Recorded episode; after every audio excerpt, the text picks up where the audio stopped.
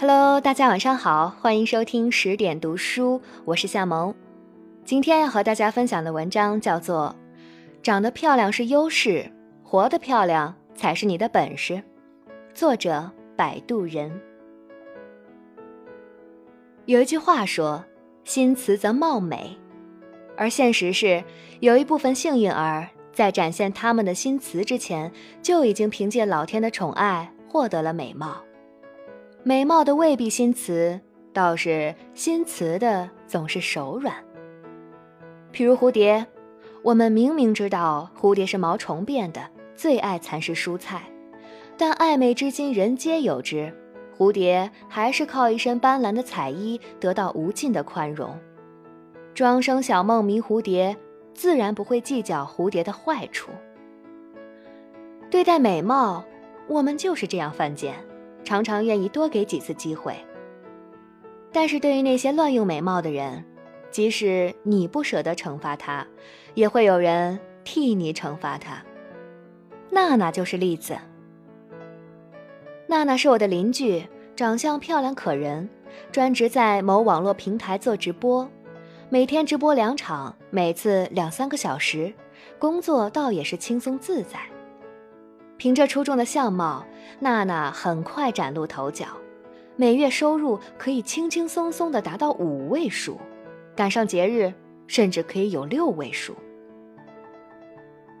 可是从今年开始，娜娜经常找我抱怨，说自己的收入比以往少了很多，现在每天直播三场的收入都赶不上以前一场。我问她原因，娜娜告诉我。是因为这个平台上崛起了很多新主播，长相漂亮，才艺过人。可我依然不解，毕竟娜娜也算是该平台的资深老主播了，有一定的人气和粉丝保障。即便新来的主播有过人之处，也不至于危及到娜娜的地位呀。更何况，娜娜也是集美貌与才华于一身的女子。最后，娜娜告诉我，新来的主播都比较大胆，经常进行一些尺度比较大的表演，使得一些喜欢打赏的土豪都纷纷的转去他们那边了。可是，我始终觉得这样不长久，也奉劝娜娜还是坚持自己的风格，不要跑偏了。像这种在网络上走擦边路子的表演，早晚会被惩治的。但娜娜没有听我的劝告，因为前几天娜娜跟我说，她的账号被注销了。这次是国家监管部门直接对该平台下达了整改令，所有打擦边球的直播主播全部封禁，娜娜就是其中一位。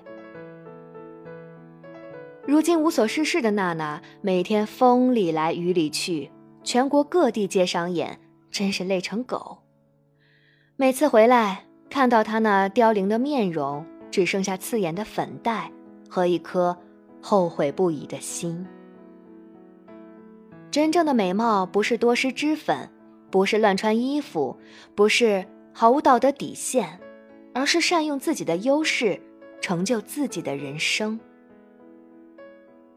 我认识一个女老板，在人事招聘上偏爱出挑的美人儿。我在他公司走一圈，处处活色生香，十分养眼。女老板本身长得也很美，只是常年在商业战场上摸爬滚打，难免容颜衰老，所以她每每看到这些年轻美丽的面孔，如同看到当年的自己，很是喜欢。盛宠之下，有时美女迟到早退，撒个娇卖个萌。也就过去了。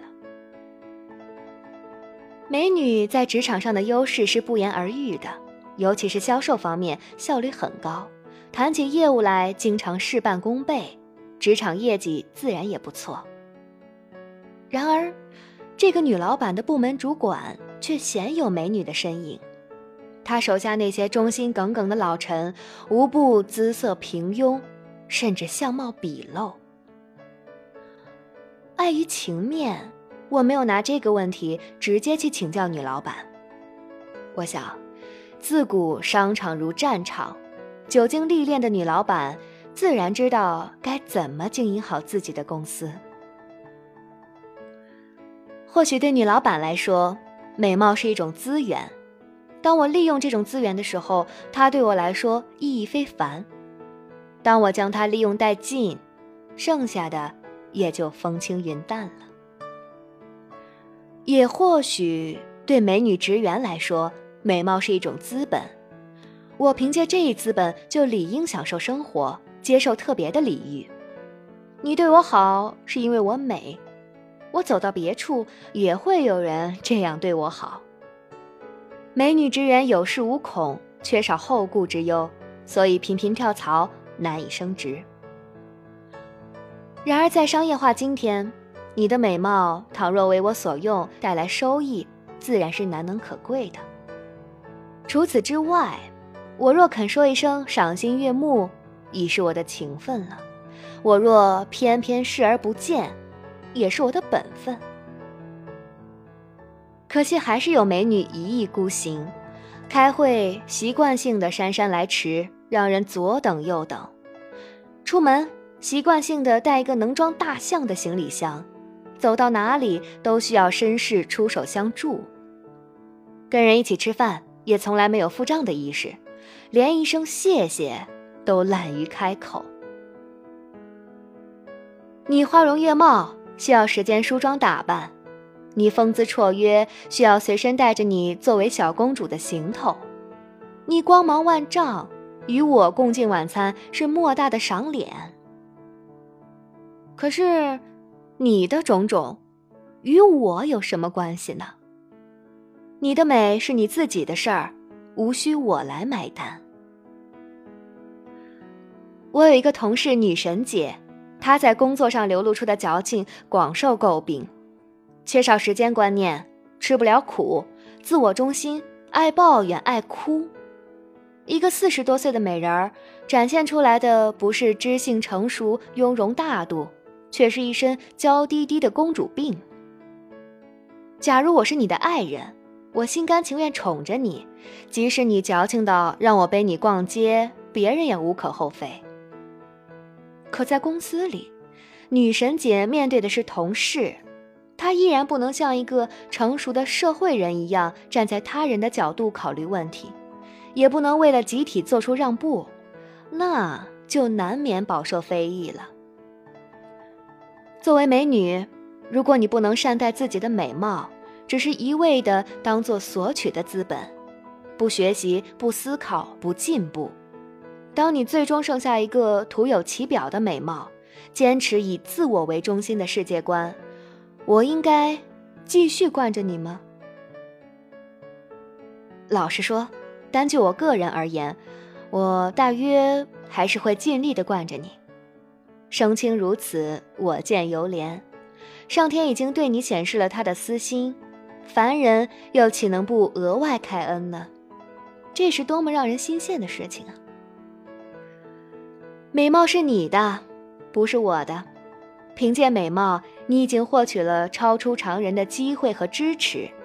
若还以美卖美，不肯努力奋进，实在让人感到惋惜。美貌如一层面纱，它能遮住世人的眼睛，遮掩你的许多缺点。等年华老去，面纱吹走。你的天然优势也将不复存在，赤裸裸的你，靠什么继续获得格外青睐呢？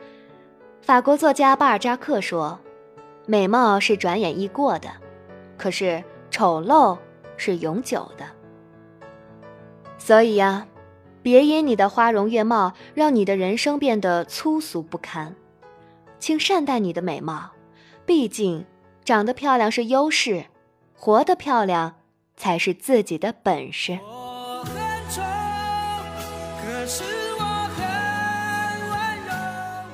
文章分享完了，可能你会奇怪，这篇文章是在讲美貌，而在结尾我却配了一首“我很丑，可是我很温柔”。我是觉得呢，现在这个社会，美和丑的界限其实越来越模糊了，一些相貌上的小缺憾可以通过化妆、美容甚至整容来调整。也可能是我阅历不够吧，所以我不清楚所谓相貌上的优势到底能有多大。读完这篇文章呢，别偏激，也别走极端。梳妆、打扮、买衣服还是得继续，而读书、学习、做思考也是很重要的。我相信，不管什么时候，内外兼修，肯定都会是最大的优势。好了，今天就是这样，感谢您的聆听。这里是十点读书，我是夏萌。更多好书和好文，欢迎大家关注微信公众账号“十点读书”。大家晚安，周末快乐。